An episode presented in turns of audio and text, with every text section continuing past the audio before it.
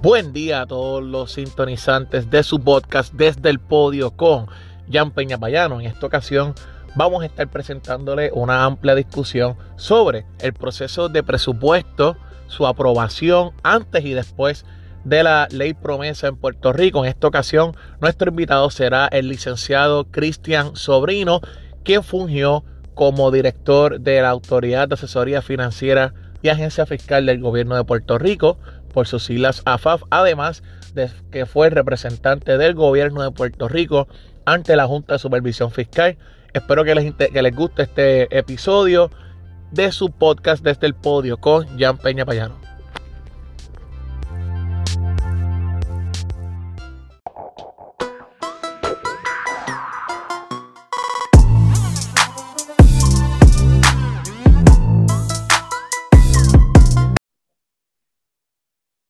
Saludos a todos los sintonizantes de este su podcast Desde el Podio con Jean Peña Payano. Como dije en la introducción, en esta ocasión tengo un invitado más que especial, eh, una persona que ha tenido posiciones muy importantes dentro de la estructura gubernamental del gobierno de Puerto Rico y una persona que sin duda alguna eh, en muchas cosas sentó la pauta, sobre todo en esas primeras dinámicas de las relaciones entre el gobierno de Puerto Rico y la Junta de Supervisión Fiscal, Eh, ¿verdad? Creada bajo la ley PROMESA del dos mil dieciséis. Y nada más y nada menos tenemos aquí al licenciado y amigo Christian Sobrino. ¿Cómo estás, Christian? Saludos, Jean, y saludo a todo el mundo que está escuchando el podcast. Bien, bien agradecido que me hayas hecho la invitación. Eso fue, eh, escribiste un mensaje en Facebook de temas que, que yo que tú entendías que se debían, que, que estás viendo ideas de temas para el podcast tuyo y y te mencioné el presupuesto y de momento a los diez minutos tenía la, la citación oficial tuya diciendo, ah, pues te toca a ti hablarlo. Así que estoy muy, muy feliz y esto es un tema que, que yo creo que, que es, se hace yo, es, es relevante desde hace mucho tiempo, pero está en, el, en términos de la discusión pública recientemente y yo espero que en el futuro va a ir cogiendo más, más relevancia o más protagonismo y, y me alegra mucho que puedo discutirlo aquí, aquí contigo. Para todas aquellas personas que nos sintonizan tanto en Puerto Rico, Estados Unidos y algunos compañeros de Latinoamérica, algunos profesores eh, que pues, de, de tuve la oportunidad de, de tomar clases con ellos en Chile y otros países, eh, el licenciado Christian Sobrino eh, pues, eh, tuvo un rol, ¿verdad? Eh, esencial, principal, sobre todo el cuatrenio pasado del dos mil dieciséis al dos mil veinte en la administración del gobierno de Puerto Rico. Eh, y pues voy a hacer unas preguntas básicamente introductorias para que él mismo las puedas responder, ¿verdad? Y poder, no te voy a cualificar como perito, pero más o menos para que vean el bagaje y la experiencia que tienes, para que, como dicen en Puerto Rico, no estamos hablando con ningún ventetude por ahí. Eh, Christian, ¿cuál es, ¿cuál es tu formación académica? En, en, a, a, de una forma sucinta. Académica, yo estudié literatura en Boston College. Yo originalmente tenía la, la ambición, yo quería ser profesor de universidad en, okay. en humanidades. Y a través del proceso del bachillerato, pues le perdí un poquito el gusto al, al mundo académico profesional de humanidades, como yo lo estaba viendo allá. Y ahí pues tomé la, la elección de estudiar Derecho, volví a Puerto Rico, a la U P R, a la Fortaleza de la U P R, y hice mis tres años de, de Juris Doctor y después comencé la práctica privada. Excelente. Y dentro del mundo gubernamental, este, ¿cuáles fueron tus primeras experiencias? Este, eh, ¿cómo, ¿Cómo empezaste a adentrarte a ti? Ya que es una pregunta que muchos, incluso muchos jóvenes nos hacen, eh, sobre todo de internados y otros estudiantes que nos escriben a nuestras redes, de cómo se logra entrar al tema de gobierno de Puerto Rico. ¿Cuál fue tu caso particular, si se puede saber? Pues eh, la entrada mía fue un poquito accidentada, porque yo cuando me graduó de Derecho, yo había hecho internado en... en un bufete en Atorrey. Yo estaba bajo, eh, yo estaba bajo la, partiendo de la premisa que yo iba a practicar mayormente derecho laboral. Y okay. cuando me hacen la oferta, me dicen, mira, Christian, sabemos que tú querías hacer laboral, eso no está disponible, pero te vamos a ofrecer un, un, un puesto en el departamento corporativo y contributivo. Y yo me quedé como en una pieza, porque yo no tenía, yo no tenía absolutamente ningún tipo de bagaje en ese tema. Pero en ese momento era cuando ya estaba empezando el colapso financiero en Estados Unidos y en Puerto Rico, y no, no es como que los trabajos estaban llorando, eh, lloviendo, así que lo cogí. Y en, en ese bufete, dentro de la práctica corporativa en Puerto Rico en ese momento, se trabajaba mucho con el Banco Gubernamental de Fomento en emisiones de bonos, en ayudar en la redacción de ciertas leyes, eh, que tuviesen que ver algún impacto fiscal. Y en ese proceso, pues yo me voy adentrando en lo que era la práctica corporativa en Puerto Rico en relación al gobierno y las finanzas que se manejaban a través del B G F. Eh, Allí mismo también, en ese bufete, trabajaba un socio que terminó siendo uno de los codirectores de la, del comité de plataforma de Luis Fortuño en su reelección del dos mil doce. Y él me recluta en el dos mil once a integrarme en el comité de plataforma, y pues no solamente entré en el comité de plataforma, tenía interés en todo lo demás, y me, y me metí en, en, en cuanto grupo había en esa campaña, y hasta paquines. Y, y, y dentro de ese proceso, pues ahí fue que yo me adentro tanto en el, en el mundo político y de gobierno. Entonces Fortuño no gana la reelección, ¿verdad? Y yo cambio de bufete, y para ese momento pues yo empiezo en la campaña de, de Ricky en el dos mil, o sea, en el dos mil trece, que en ese momento era Plan para Puerto Rico. Y cuando pasan los cuatro años, yo había trabajado en el, en el grupo de su, creando su plataforma, y después de que él gana, pues yo entro formalmente a la administración como asesor de desarrollo económico en Fortaleza. Y a los siete días me mandan a, a me asignan también el proceso de liquidación y de cierre del B G F. Y eso fue, por lo menos, ahí fue que yo entré ya formalmente. Perfecto. En la pública. Entonces, respecto a, a tu rol, eh, obviamente sabemos que Eh, parte de la, de la ley PROMESA, una de, la, de las disposiciones que tiene, puedes corregir, eh, es respecto a la sugerencia, ¿verdad? Una creación de una entidad que asesorara financieramente al gobierno de Puerto Rico, y eso es lo que da paso a la creación de la F A F, ¿correcto? Sí, bueno, la F A F en realidad se crea el último año de la administración de Alejandro García Padilla. Correcto. Y fue una medida que se incluye a última hora en la, lo que le decían la ley de moratoria, que el propósito era separar del B G F todo lo que tenía que ver con asesoría financiera y agencia fiscal. Y la teoría, por lo que habían dicho, no está escrita en ningún lado, fue que eso fue una imposición desde el Senado, porque la gente quizás no se recuerda, pero para ese tiempo la relación entre el B G F y la legislatura de Puerto Rico se había Eh, lacerado. Desbaratado por completo. O sea, o sea uno, una vez es, o sea, a veces la gente no, no, quizás en estos temas, si no está muy pendiente, pues no tiene la memoria, pero Eduardo Batia, por ejemplo, barría el piso con el equipo fiscal de Alejandro todos los días en el hemiciclo. O sea, era una, uh-huh. fue una relación bien tensa. Entonces ellos tenían la idea de que el B G F, como probablemente iba a estar entrando en quiebra, no podía ser a la misma vez agente fiscal y asesor financiero. Tenías que separarlo. Y ahí es que se crea A F A F.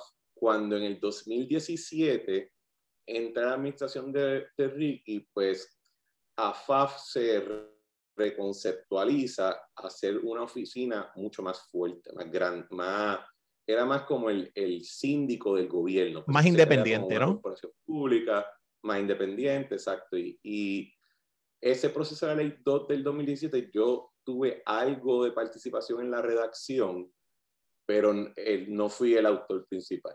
Entiendo. Eh, de hecho, mi, mi, cuando yo empiezo en el gobierno, yo no tenía, yo tenía más interés en temas de desarrollo económico.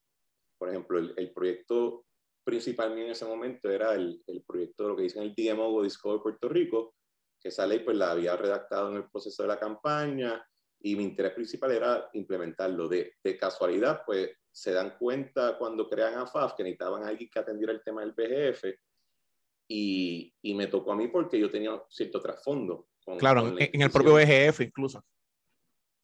Correcto, exacto. Y entonces, ahí es que empieza ese proceso. A F A F. Así que A F A F surge como, como si tú, en, en Puerto Rico siempre había este asunto en el gobierno de que eh, la gobernanza fiscal es como un perro de tres cabezas. Era, tenía al secretario de Hacienda, al director de la Oficina de Gerencia y Presupuestos y tenías al presidente del, B, del B G F. Y después, dependiendo de cada administración, cuál de los tres tenía un poquito más de prominencia. Y dependiendo de las leyes que se aprobaran en ese proceso. Ya cuando, entra, cuando entramos nosotros, eh, de hecho, esto, esto un, un, esto yo, yo creo que nunca lo había comentado, el, la intención original cuando se aprueba F A F es que O G P C iba eventualmente cerrar y esa función la iba a absorber a F A F. Por eso wow. que si tú miras la ley de F A F, hace mucha referencia a participar en el, en el proceso del presupuesto. Correcto. Y, las, y los poderes entre O G P y A F A F se parecen mucho. Y esa era la idea. Nunca se llegó a concretar, pero, pero por ahí iba. Entonces, el, el, la idea también iba a ser que Hacienda iba a ser más tipo I R S y no iba a intervenir tanto en, el, en la política fiscal. Eso tampoco se materializó, pero, pero eso era como por lo menos la, la intención cuando hacen esa ley. Excelente. Christian, ahora vamos a, ¿verdad?, el tema que nos convocó en esta entrevista, esta charla entre ambos. Eh, yo quisiera que tú le explicaras, basado en toda la experiencia que nos acabas de dar, ¿verdad?, y tu, tu intervención y, y juventud, porque realmente eres joven para toda la experiencia que tienes dentro del gobierno y demás.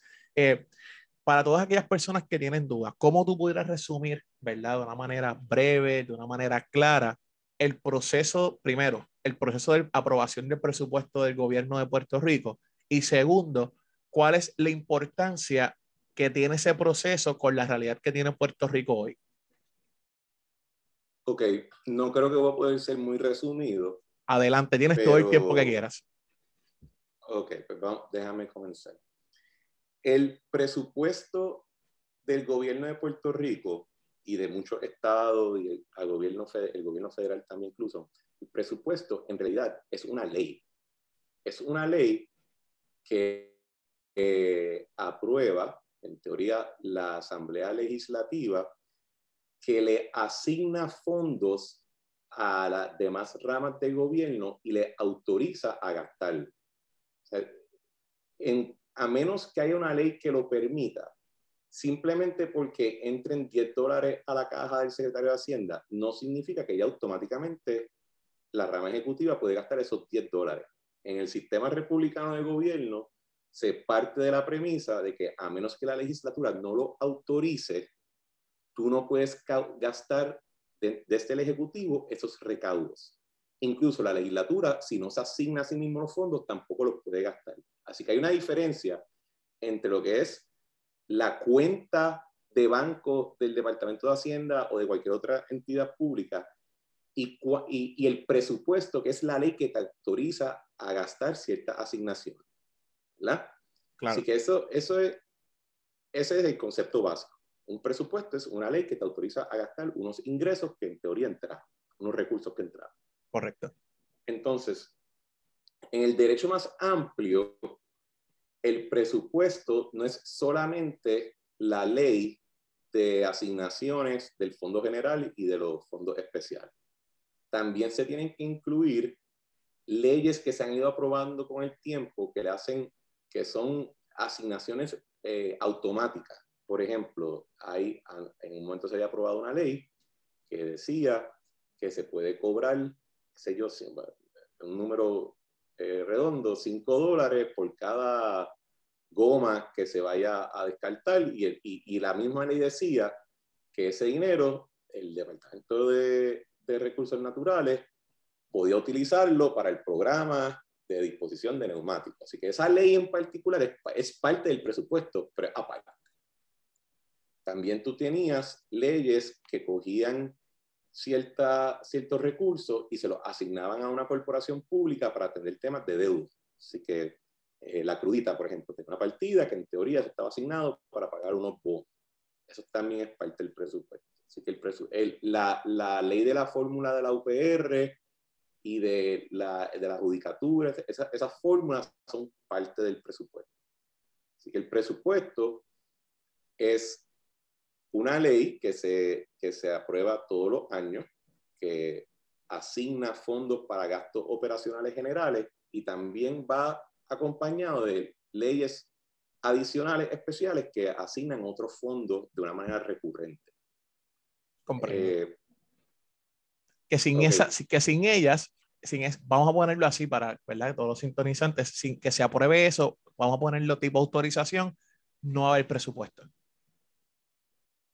Sí, sí, Puerto Rico, contrario a otros lugares, tiene una, ley, tiene una disposición de la Constitución que dice que si no se aprueba un presupuesto, eh, se entra en vigor el presupuesto aprobado anterior.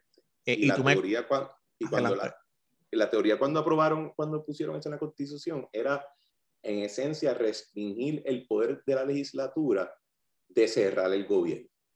Claro, me y parece, eh, yo leí las noticias. Uh-huh. Sí. Yo leí en, un, en, en uno de los no, tomos de José Trías Monge, ellos hablan del impasse que hubo, no recuerdo el año exacto, y me parece que pues, ese tema del presupuesto en gran parte, cuando van los padres de la Convención Constituyente aquí en Puerto Rico a, a añadir esa parte del presupuesto, dijeron, mira, recuérdense lo que pasó en el impasse con el gobierno español, bla, bla, bla, y me parece que parte, no sé si esa fue la razón principal, pero parte de eso fue, mira, para que eso no se vaya a repetir en un futuro, incluyan también que entonces, como el gobierno tiene que seguir operando, eh, como tú muy bien mencionaste, pues se aprueba el, de, el, de, el presupuesto del año anterior, lo que está corriendo, si lo ponemos así. Pero en esa, en esa época había mucha preocupación, no sé si había sido un cierre bajo el gobierno de España o algo, pero en esa época había mucha preocupación con debates ideológicos que se estaban dando en Puerto Rico y en Estados Unidos sobre el rol del gobierno en la vida social y, y en el sector privado. Que siempre había una preocupación de que se aprobara un año un programa, se creara un departamento nuevo o, o alguna administración nueva, y entonces entrara un gobierno que posiblemente no estuviese de acuerdo con ese programa o con esa, esa agencia, y en lugar de derrogarlo, porque no tuviesen los votos, pues tratarán entonces en el presupuesto de asignarle cero dinero y efectivamente mata el programa. Así que la Constitución de Puerto Rico tiene estas disposiciones que dice que si no se aprueban fondos, pues entonces, se, si no se aprueba un presupuesto en general, pues entonces se, se, se renueva el anterior. A eso también se le sumó entonces una decisión del Tribunal Supremo que decía que si la legislatura aprobó una ley que asignaba automáticamente fondos o que eh, autorizaba una acción en la rama ejecutiva, la legislatura no podía en el proyecto de presupuesto general tumbarlo asignándole menos dinero. Tenía que cumplir con esa fórmula. Excelente. Una decisión que de hecho salió, que salió los otros días, su relevancia salió los otros días en el tema de de la asignación de fondos para la delegación al Congreso de la Estadidad, porque en esa decisión, que había sido una, un tema del C R I M, eh, la, el, yo creo que la opinión la escribió Hernández Denton, decía que tú no puedes implícitamente derrogar esa fórmula o esa decisión. En, en realidad estaban pensando en la fórmula de, de fondos para el, para el tribunal y para la U P R y eso, así que ese, esas secciones que no son normales alrededor de los otros estados, algunos las tienen, otros no, eh, provee para que como que haya este presupuesto permanente ocurriendo, si no te, si no te cuida. Y eso, eh, de nuevo, ese, el, el, el tema, eso resume esa parte de si, si los fondos se tienen que asignar o no. Oh, no yo okay. creo que si yo fuera a decir cuál es la importancia del presupuesto, yo lo, tan, lo tendría que reducir a decir que es literalmente el presupuesto de Puerto Rico es la ley más importante que pueda aprobar una legislatura. De hecho, si tú lees la Constitución, en realidad la legislatura tiene un solo trabajo fijo. Aprobar, aprobar el presupuesto. presupuesto. Concurro. No tiene, no, todo lo demás es accesorio a aprobar presupuesto. Y si quieren una idea de, de, de cuán importante o cuán relevante es el asunto del presupuesto, puesto en, en, la, en la condición actual de emergencia fiscal del gobierno de Puerto Rico, le, les digo lo siguiente, ¿verdad? Puerto Rico se aprueba PROMESA con un título, de tres, un título tres de quiebra gubernamental porque Puerto Rico no podía pagar su deuda. Pero la Junta como tal no surge por ese impago. La Junta como tal surge porque el gobierno de Puerto Rico había perdido la capacidad de administrar adecuadamente su presupuesto. La Independiente, y disculpa que le interrumpa, Cristian, independientemente, obviamente, no voy a entrar, no quiero entrar mucho en la situación política, pero realmente fue un problema de administración. ¿Podemos estar de acuerdo con esa premisa? Eh, sí, no, porque, oye, hay una, una quiebra es agnóstica a cuán bien o cuán mal tú administras. Si de momento pasa un evento que te reduce tus ingresos o se van desarrollando ciertas reglas jurídicas que te requieren seguir gastando dinero y no puedes reformarlas adecuadamente, tú puedes llegar a un impago que, que, que pues tienes que ir al tribunal. Y, y, en, y en Estados Unidos hay, a través del capítulo nueve del, del, del Código de Quiebra, hay un sinnúmero de ejemplos de, de veces que ciudades o, administra, o autoridades públicas se van a quiebra y se están administrando bien. No, así que no, no era un asunto, la quiebra como tal no es necesariamente un asunto de administración, un asunto de ingresos. Ingresos, ok. Lo que definitivamente era un asunto de administración era así, cómo, cómo balancear el presupuesto. Y yo siempre lo digo de la siguiente manera, ¿verdad? Cuando, cuando la gente habla del el tema político, el tema político de la colonia y toda esta cuestión, yo digo, la colonia quizás te mantiene pobre, pero no te, no te obliga a tener un presupuesto desbalanceado. Claro, claro tener que un no. presupuesto balanceado que te mantiene todavía en un estado de pobreza. Así que ese, esa es bien importante, en mi, en mi opinión, separar los temas, porque de lo contrario se mezcla todo junto y se hace una mogolla y no sabes entonces cómo resolver cada problema por su parte. O sea, la, lo que está pasando en Puerto Rico por, el, por, por la quiebra, en el título tres, podemos salir de eso el año que viene y todavía vamos a tener junta. ¿Por qué? Porque la ley te dice, no se va a la junta hasta que tú no te balancees cuatro presupuestos corridos. Y esa, eh, eh, por eso que yo digo, la, el título tres de promesa llega por el impago, pero la Junta como tal, como institución, llega por el asunto del presupuesto. Comprendo. Entonces, en ese sentido, la, hemos visto que obviamente ahora, en el presente, en el veinte veintiuno, ha habido una, un pulseo evidentemente por pues, algunas secciones que se incluyeron en, esa, en esa, ¿verdad? Esas enmiendas que no sé si tuviste la oportunidad de verlas, que se hicieron en el entrillado electrónico eh, de la resolución que se aprueba para presupuesto. Eh, y ha habido un tirijala, un pulseo entre, obviamente, ejecutivos, Junta de Supervisión Fiscal y la actual legislatura para la aprobación de ese presupuesto, ¿no? En ese sentido, ¿verdad? Y basado en tu experiencia, eh, Y, y ya que tú planteas que obviamente es el rol principal que tiene eh, el Poder Legislativo desde una, desde una perspectiva constitucional, eh, ¿cuánto daño le hace eso a las, ¿verdad? las posibles decisiones o el posible futuro económico de Puerto Rico respecto a negociaciones que se están dando, acuerdos que se están dando, eh, decisiones de política pública interna? O sea, basado en tu experiencia, ¿cuánto daño le hace este pulseo, quizás hasta innecesario, que algunos han planteado por parte de las de las, ¿verdad? las fuerzas que están luchando?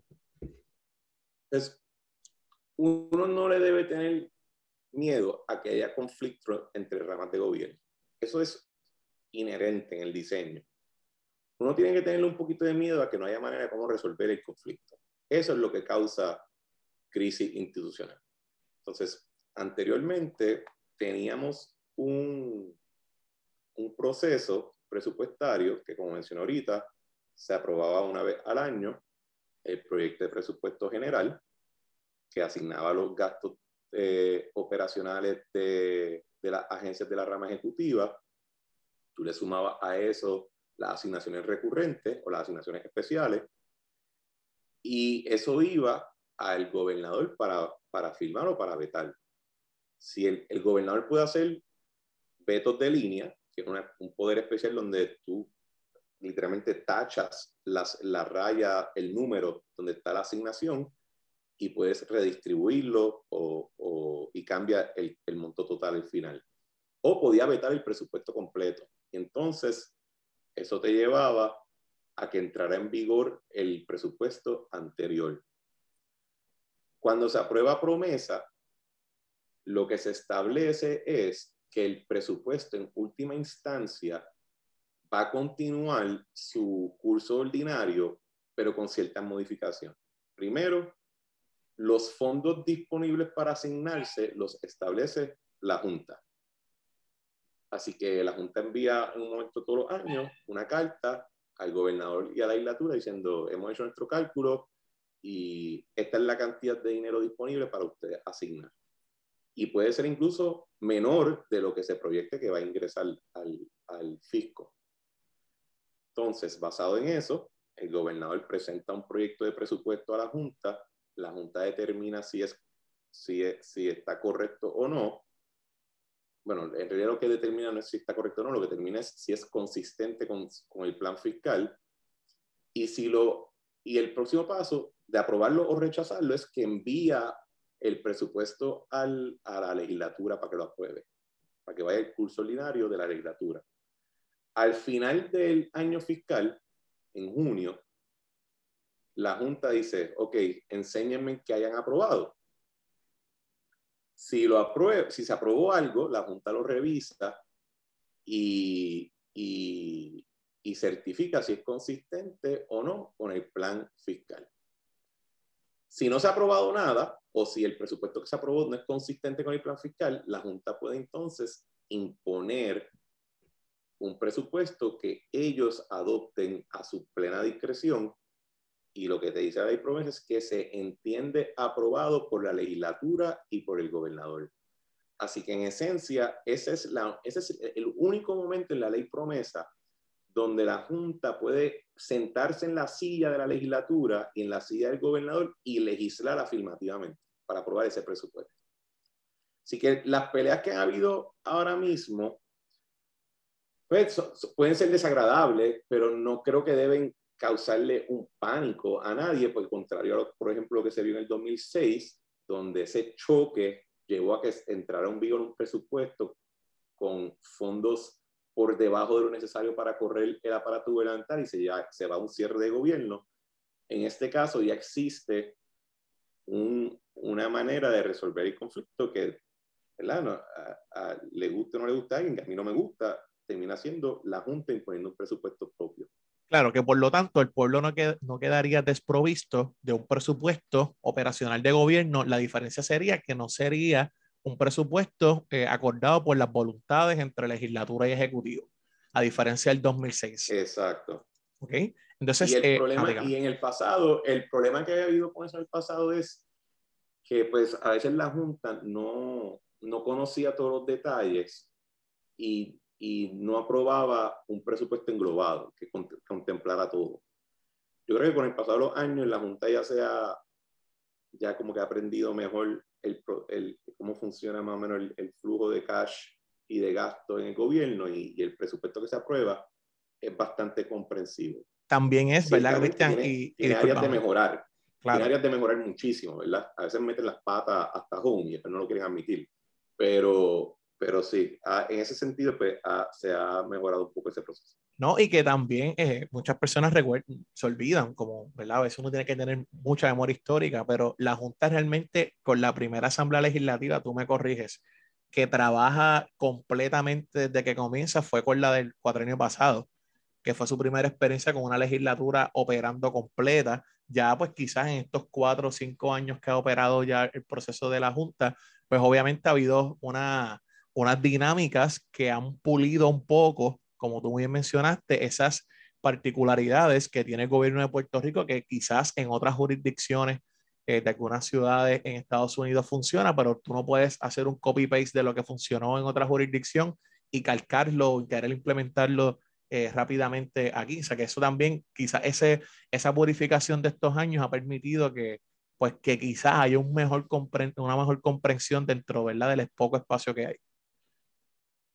Sí, no, al, al principio, y si uno mira, por ejemplo, en el dos mil diecisiete, que ellos aprueban su primer presupuesto, ellos no aprobaron las asignaciones especiales. Así que hubo un, hubo un pedazo masivo de gastos del gobierno que no pasó por la Junta, la Junta ni sabía que existía. Fue, fue un revolú, y ya por lo menos esa parte no pasa.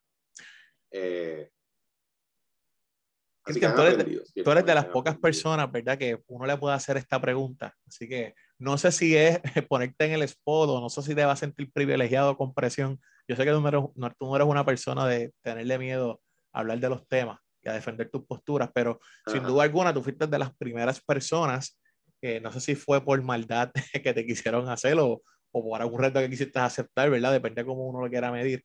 Eh, pero fuiste de las primeras personas que tuvo la oportunidad de representar el gobierno de Puerto Rico ante la Junta de Supervisión Fiscal, eh, ¿verdad? Dentro de lo poco que tú puedas dialogar, eh, que, que las personas puedan quizás comprender un poco más cómo, ¿verdad? De tu per perspectiva, y ya que has, podido, has tenido tiempo de reflexionar más, ¿cómo era esa dinámica? ¿Es, lo que la, es cómo se pinta la cosa? ¿Es más fría? ¿Es más simpática? ¿Cuál, cuál fue tu experiencia dentro de lo que nos puedas contar en, ¿verdad? en tu rol de representar el gobierno de Puerto Rico ante la Junta de Supervisión Fiscal? Bueno, yo tuve, yo comencé, el, cuando comienza la administración de Rosello, el primer representante del, go, del gobierno de la Junta fue, fue Lidia Sánchez. Él se sale en julio y a mí me, a mí me asignan casi por comunicado de prensa. no, no. Fue como que hubo mucho, mucha discusión de si yo quería hacerlo o no. me, lo, me, lo, me lo asignaron. Entonces yo estuve entre julio de dos mil diecisiete hasta julio de dos mil diecinueve, y fueron dos años, más o menos casi redondo el número. Eh, después, si no me equivoco, estuvo Elías, Eli Díaz, y después estuvo Omar el veinte veinte. Eh, así que la, la dinámica mía, yo no sé, yo nunca he hablado mucho con Eli ni con Omar de cómo fue la dinámica de ellos. Yo creo que fue diferente en algunas cosas a la mía. Por lo menos los dos años que yo estuve, la manera que yo conceptualicé el rol era de que era más como un, en, ¿sabes? Que en la Junta de Autoridad de Energía Eléctrica y en la Junta de Acueducto, ahí está esta figura del, del representante del consumidor. Correcto. Eh, Y yo, yo lo veía como esa manera, era como un tipo de, de ombudsman o de, o de procurador del, del ciudadano, porque el representante del, go, del gobernador no vota. Así que lo único que tiene es la capacidad de fiscalizar en el discurso.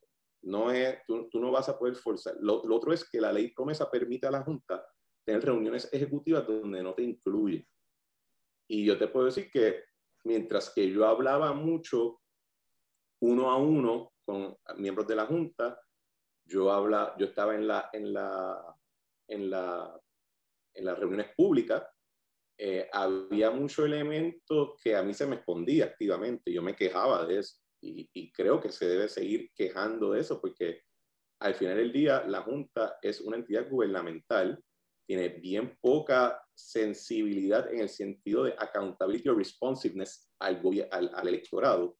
Uh-huh. Y uno tiene que ser eh, afirmativo en, defer, en defender no solamente las posturas del gobierno, sino también exigir un nivel de transparencia, un nivel de accountability o de sensibilidad, que si no se exige, no, eh, eh, existen demasiados incentivos para que no se dé la dinámica, punto. Y se tomen muchas decisiones en cuartos oscuros donde nosotros no participamos. Así que eh, en parte por eso es que yo era tan, yo era medio jodón con ellos, porque entendía uh-huh. que ese era mi rol formal. Claro. El otro aspecto era que en, en, esta, en esa administración el representante del gobernador de la Junta era, funcionaba como un tipo de chief of staff fiscal. Eh, yo, mi rol era coordinar entre el, el, el perro de las tres cabezas, entre Hacienda, F A F, Eh, O G P. Eh, O G P y esas divisiones, y tratar de, de ser ese tipo de, de nexo para la toma de decisiones y asegurar que el proceso continuara. Y de también ser eh, el portavoz de las posturas oficiales del gobierno en términos de la ley promesa, eh, de cómo nosotros, cuál era nuestra postura en cómo se iba a, a, a se debía implementar o, o interpretar esa ley. Yo lo hice desde diferentes roles. Eh, yo comencé en, como asesor de desarrollo económico en Fortaleza, y que me dan, y estaba en B G F, me dan ahí ese rol. Entonces, yo entro a la Junta de, de Directores de A F A F, eh, más o menos en esa época, asumo la presidencia en noviembre, octubre del dos mil diecisiete, y en el dos mil dieciocho, pues ya yo también asumí la, la dirección ejecutiva de A F A F, y, y de ahí también lo... lo corría, pero ese puesto es no, no, no de por sí lleva una influencia más allá, excepto la que esa administración le quiera dar. En el caso, por ejemplo, de ahora, Pierluisi ha asumido el puesto, la posición de que el gobernador se sienta formalmente en la mesa, es la persona que va a las reuniones los viernes o los jueves, eh, que son unas reuniones ejecutivas que se dan de ordinario, y no, no envía a una persona en su lugar. Eso, de, de, de nuevo, depende mucho de, de cuál es la visión del gobernador, de cómo va a ejercer ese rol en la ley. Entiendo. De verdad que es sorprendente porque hay, mucha, hay muchos mitos, ¿no?, sobre esas dinámicas, pero también hay muchos... ¿Cómo que? ¿Cuál es? Dame, dame un mito para ver si... Bueno, pues que las personas quizás piensan que, que, la que el rol quizás de, de la persona que se sienta ahí, en el caso tuyo, obviamente ya en el caso del gobernador no se sienta propiamente, pero de que las personas que se sientan, ¿no?, en la dinámica de... de representar el gobierno de Puerto Rico, pues quizás no tienen, no, no se logra nada, son, son, no se tiene ningún poder, no tienen quizás algún leverage de poder decir, plantearle con severidad, decirle a la Junta, mira, eh, lo que pasa es esto, o sea, eh, eh, es respecto, que casi lo comparan a veces, por lo menos lo que hemos comentado algunas personas, como comisionado residente, ¿no?, que no tienes tanto poder ahí. Eh, tú sientes que, ¿verdad?, por tu experiencia, ellos sí realmente escuchan lo que ustedes planteaban, Eh, desde la perspectiva del gobierno, de que mira, quieren hacer esto, pero es que esto va a afectar aquí a esta población o a estas áreas. Eh, sí, yo no creo, yo no, y, y, y la comparación con el comisionado residente, por ejemplo, el comisionado residente, ¿verdad?, no vota. Claro. Y, y tiene una representación desproporcionada del territorio, ¿verdad? Típicamente Puerto Rico tendría, si fuera estado, tendría más representantes, etcétera, pero el comisionado residente tiene... tiene lo que le dicen soft power en muchos asuntos, eh, tiene una autoridad que se le reconoce formal y, y en, ciertos, en ciertas otras operaciones, por ejemplo en comités, el comisionado residente participa como cualquier otro miembro del Congreso, así que sí tiene un rol. Y en la Junta Fiscal puede ser similar, ¿verdad? Yo, yo, era bien, yo era fiel creyente en que tú tienes que también poder ofrecer incentivos. Así que si tú argumentas tu posición, pero si, si hay cierta renuencia a escuchar o tú no ves que están prestándole mucha atención, pues tú lo incentivas a abrir la mente diciendo, mira, y esta otra cosa que es importante para aquí te la voy a desmantelar. Claro, claro. Y esa dinámica, ese, ese back and forth y, y llevar a cabo una estrategia de presión, pues algo que se tiene que diseñar y se tiene que ejecutar de esa manera. De por sí, porque te sentaste en la silla, no tienes ningunos poderes especiales, porque la ley, la ley te limita. Pero claro, tienes que, que llenar la silla. Y, y yo creo que, por ejemplo, lo hemos visto bastante con, con, con Pierluisi en estos últimos meses. Eh, ciertamente, bajo nosotros se veía. Yo me acuerdo de Elías, que tuvo unas discusiones bastante fuertes también el tiempo que estuvo, y Omar durante todo el veinte. Claro. Una, una pregunta, Cristian, disculpa que te interrumpa. ¿Tú crees que qué cambios tú le harías, verdad? ¿Tú crees que es posible hacer cambios a, a la ley promesa ahora mismo? Bueno, yo no sé. Yo me he viajado a Washington hace años, así que no, no he hablado mucho del tema. Yo pienso que, y, y yo en el dos mil quince, cuando... antes de entrar al gobierno como tal, yo estaba, yo contribuía mucho a, a este medio que se llamaba el carce punto com, que era un, un website de Metro. Y desde el dos mil quince yo decía que la Junta era, era un proyecto fallido, no, no iba a funcionar como se suponía, porque creo que ignoraba las idiosincrasias, no solamente de Puerto Rico, sino que la Junta es un modelo que se saca de la administración de emergencias fiscales en ciudades. Claro. ¿Verdad? Entonces tú estás tratando de trasplantar ese, ese modelo que está hecho para áreas geográficas pequeñas o para jurisdicciones pequeñas y se lo vas a tratar de imponer a toda una isla con setenta y ocho municipios, con un sinnúmero de corporaciones públicas, con un gobierno central, y lo vas a mezclar también con un proceso de quiebra judicial. Uh-huh.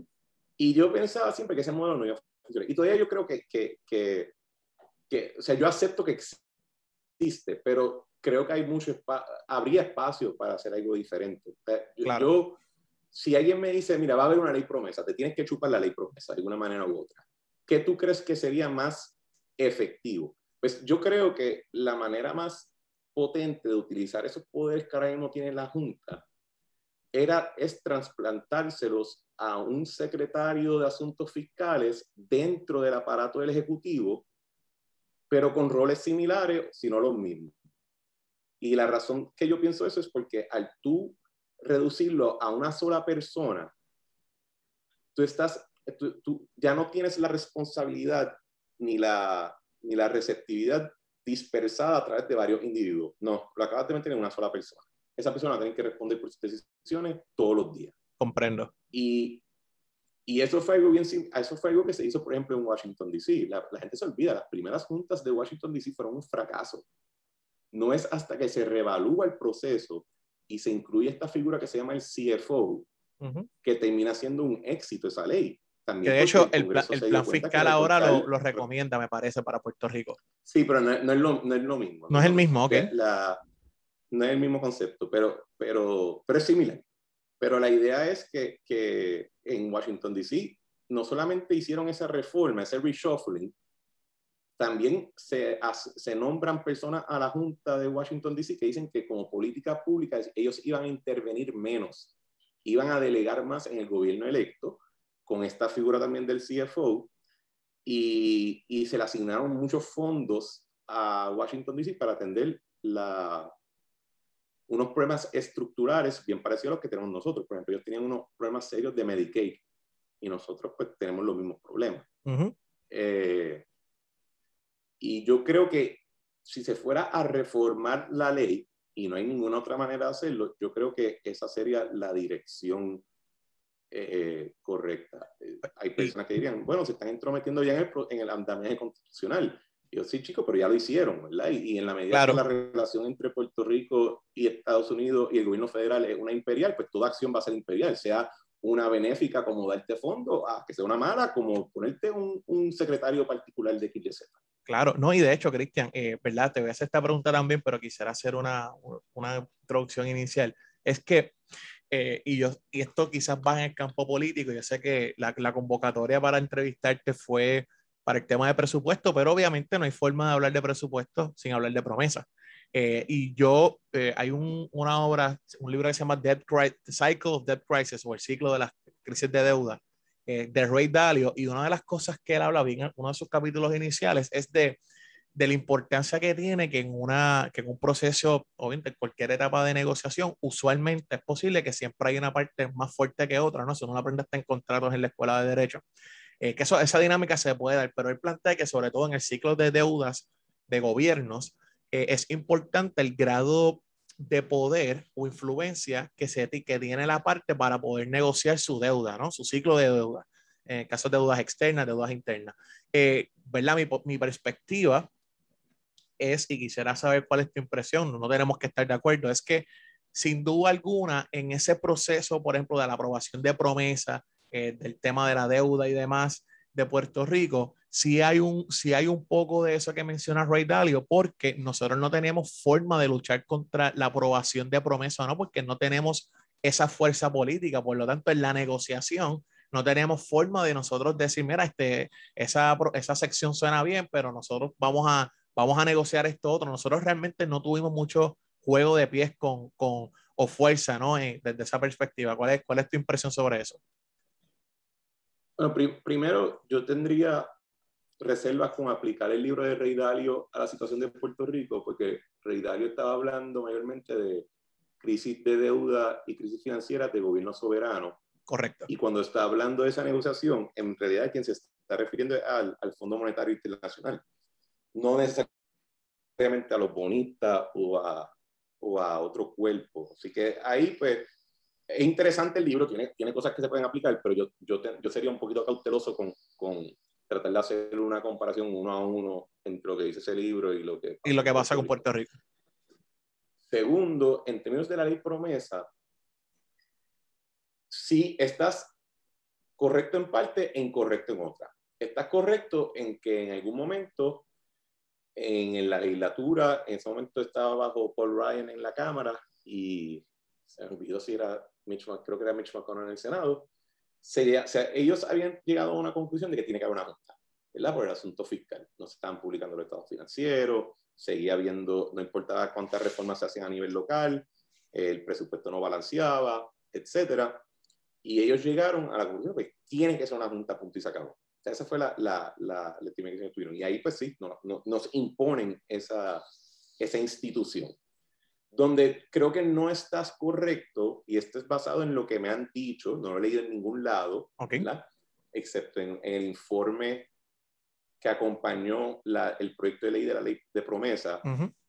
eh, la, el diseño original de la Junta iba a ser mucho más fuerte de lo que se termina aprobando. Y lo que a mí Entiendo. me han dicho, por lo menos allá, es que eh, esa, eh, agua, la, cuando se, se aguan esos poderes, fue mayormente el resultado de los esfuerzos de, de Pedro Pierluisi como comisionado residente, Nidia Velázquez como congresista y Alejandro disparando misiles desde Puerto Rico como gobernador. O sea que realmente hubo cierta influencia para alivianar la legislación, es lo que estás planteando. Sí, eso, esa es por lo menos la versión que a mí se me, ha, se me, se me había contado Entiendo. allá afuera.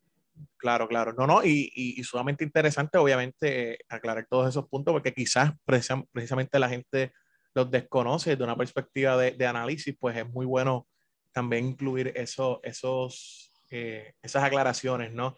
Eh, te quiero preguntar, ¿verdad? Y para no tomarte más tiempo. Y bueno, estoy, también, también, es, también, perdón, también es importante aclararlo, porque en Puerto Rico a veces caemos, yo creo que caemos víctimas de, al reconocer que Puerto Rico tiene un, una incapacidad territorial y tiene unos issues coloniales, caemos en la trampa de pensar de que somos eternas víctimas sin poder alguno, ni la capacidad ni agencia para poder impactar decisiones que se toman sobre Puerto Rico. Yo rechazo esa visión.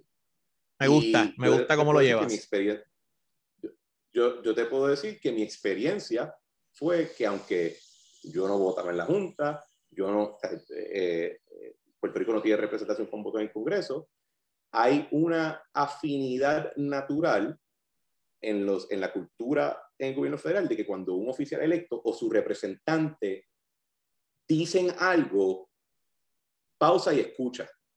Y si se pone a jorobar mucho, ojo que quizás quizá te puede levantar un dolor de cabeza que no quieres bregar. Es el, el, el, el gobierno federal en Washington vive obsesionado con no tener problemas ni dolores de cabeza, porque ya los tiene. Exacto. Así que los puertorriqueños tienen la capacidad y tienen la agencia de influir. Lo que pasa es que tienes un déficit de poder inherente en la situación territorial y colonial. Pero eso no significa que tú, no, que tú perdiste el poder del pataleo y de jorobar. Claro. Y ese es el que tú tienes que ejercer porque es el que tienes disponible. Claro, ¿no? Y que eso me, me gusta porque hay muchas personas, como tú bien planteas, que prefieren entonces, ah, pues como no se puede hacer nada, pues entonces inmovilismo, no hago nada, no me defiendo, voy a dejar entonces que me den la bofetada, voy a dejar entonces de, de exigir cuando realmente eh, uno tiene que continuar eh, defendiendo y luchando por lo que uno cree, no importa la circunstancia. Obviamente, ¿quién no preferiría circunstancias mejores? Pues mientras en lo que el hacha va y viene, hay que seguir entonces con, dando esa defensa. Te quiero preguntar por último, antes que todo, estoy bien agradecido de que hayas aceptado esta invitación, me ha parecido Eh, realmente muy, muy interesante los planteamientos que has traído, cómo los has explicado con la calma y seriedad y responsabilidad que siempre te has caracterizado en el tema. Eh, te quiero preguntar, bien sencillamente, bien sucinto, ¿dónde tú ves, eh, que, cuál es tu posición respecto, ¿verdad?, al futuro económico fiscal de Puerto Rico eh, de aquí cinco o diez años? O sea, ¿tú crees que va a haber mejorías? Este, ¿cómo, cómo, ¿Cuál es el panorama, verdad? Eh, Y disculpa que te tire así rápido a los leones, pero obviamente hay que aprovechar la, la oportunidad. Bueno, yo en el área económico, eh, no, creo que hay, honestamente, Jan, creo que hay gente que pueden hablar mucho mejor que yo sobre la situación económica a gran escala de Puerto Rico. Okay. Yo te puedo hablar... Agradezco tu honestidad. De gobernanza, de, no, no, pero te puedo hablar de lo que yo creo que es gobernanza fiscal del gobierno de Puerto Rico. Hay una gran capacidad y posibilidad de que Puerto Rico mejore su gobernanza fiscal en los próximos cinco o diez años, donde a un nivel donde podemos ganar premios de lo bien que lo hacemos. Pero eso va a requerir ciertas cosas. Y si algo yo, la, yo te puedo decir que es una de mis críticas a la Junta, es que en lugar de obsesionarse con, entra, con tratar de asumir el rol de las entidades gubernamentales y, y, y ser el que toma las decisiones, deberían tomar una postura de déjame ayudar a esas instituciones, fortalecer su operación interna y que ellos tomen la decisión para que como nenes grandes y adultos puedan asumir la responsabilidad. A mí me preocupa muchísimo, por ejemplo, de que la legislatura de Puerto Rico, a través de los recortes y, y cierta dejadez de parte de la Junta, hoy en día yo no creo que está todavía lista para administrar un presupuesto como el que le va a tocar administrar en su día. Así que yo creo que si la legislatura toma pasos, como por ejemplo, eh, fortalecer la Oficina de Servicios Legislativos para que sea más parecida a lo que es el C B O, uh-huh. que tengamos, una capa tengamos la capacidad de formalizar el proceso de, de, de proyección de ingresos para un año fiscal, de que se fortalezca el proceso de análisis de las medidas antes de aprobarse, no después. Pues esas cosas que son, son low-hanging fruit, o sea, simplemente tienen que tener la, la, la voluntad. Son incómodas al principio, pero una vez ya las tienen, no, no es, que, es que son naturalmente incómodas porque el primer paso es que te estás limitando. Uh-huh. y, y uno vive siempre con la preocupación, pero si me estoy limitando y después las cosas salen mal. Pero es que en ese límite inicial que tú te hagas, vas a salir más fortalecido como institución. Y yo creo genuinamente que, que no obstante la, la apatía que existe contra oficiales electos y contra personas en la política y en el gobierno, yo al día de hoy todavía no he conocido a, una, a un solo legislador de ningún partido que me ha dicho, Christian, yo quiero ser irresponsable. Al revés. Uh-huh. Pero como no tenemos esos procesos articulados adecuadamente, no tenemos esas instituciones internas fortalecidas, pues no hay como una rima o una coherencia al, a, a la canción.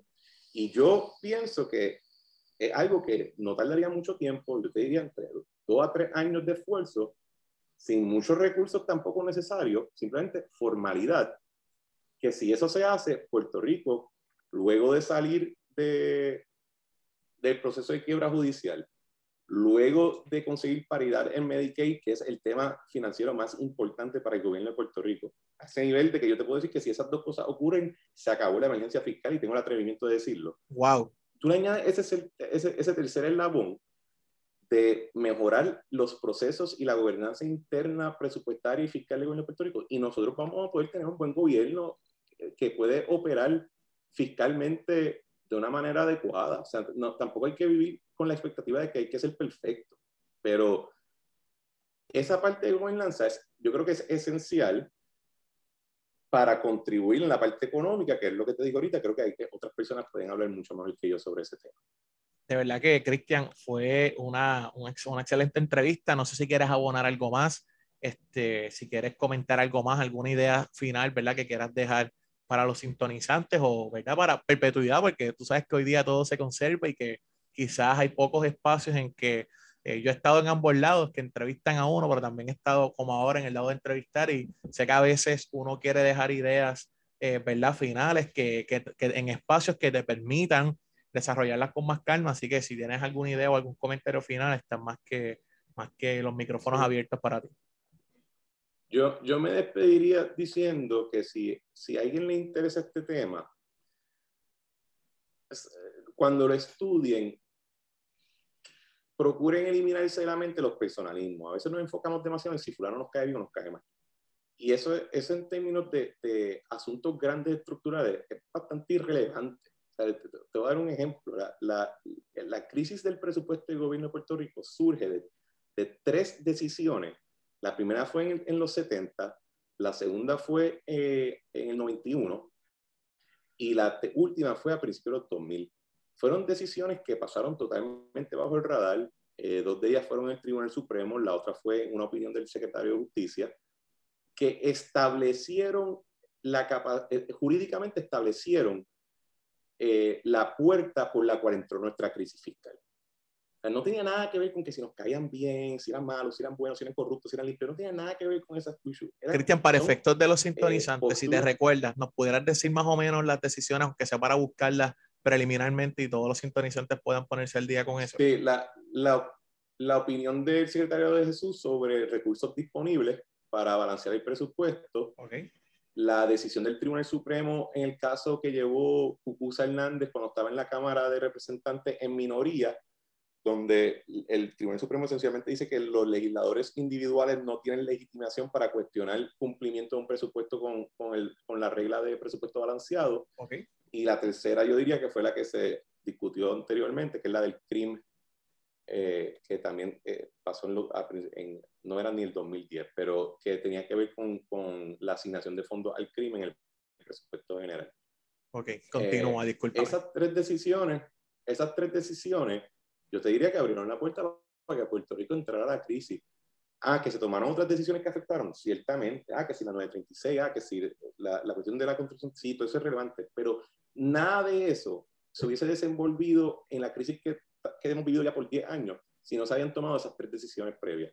Así que yo me gustaría ver que en el futuro, o de esta hora en adelante, o, o de recientemente en adelante, Se, se trate de analizar estos temas desde esta, de este, de esa visión estructural, institucional del asunto. Y nos enfoquemos menos en si fulano nos cae bien o nos cae mal y, y, y cómo podemos atacarnos en el, desde el punto de vista eh, público, ¿verdad? Porque, oye, eso, eso es parte natural, ¿verdad? En la política la gente va a discutir, va a pelear, va, va a acusarse de cosas. Pero tenemos que tener la capacidad de que una vez eso, eso, se, eso se para o se, o se acaba, pues cuando te sientas en el escritorio, toma las, toma las decisiones y toma las posturas institucionales que, que corresponden. Y me gustaría pensar que quizás el gobierno de Puerto Rico electo, partido que sea, tome eso como una misión afirmativa y no tengamos que depender de que siete gatos no digan en inglés lo que ya sabemos en español. Claro. Ese claro. sería mi, mi mensaje. Wow, Christian, de verdad que siempre bien agradecido. Este, sabes que esta, este foro lo tienes cuando tengas alguna otra propuesta, algún otro tema que quieras discutir, que quieras comentar. Eh, siempre van a estar los micrófonos abiertos. Y una vez más, gracias por todo. Y nada, eh, vamos a estar pendientes a cómo se van desarrollando los eventos, sobre todo en materia fiscal y, y el tema presupuestario, que sé que tanto te llama la atención, al igual que cualquier otro que tengas a, a su bien recomendar. Así que nada. Eh, espero que a todos los sintonizantes les haya gustado este episodio con el licenciado Christian Sobrino hablando sobre el tema del presupuesto de Puerto Rico, su aprobación y pues, ¿verdad? También hablando de, de la ley promesa. Así que una vez más, espero que disfruten este episodio de su podcast Desde el Podio con Jean Peña Payano.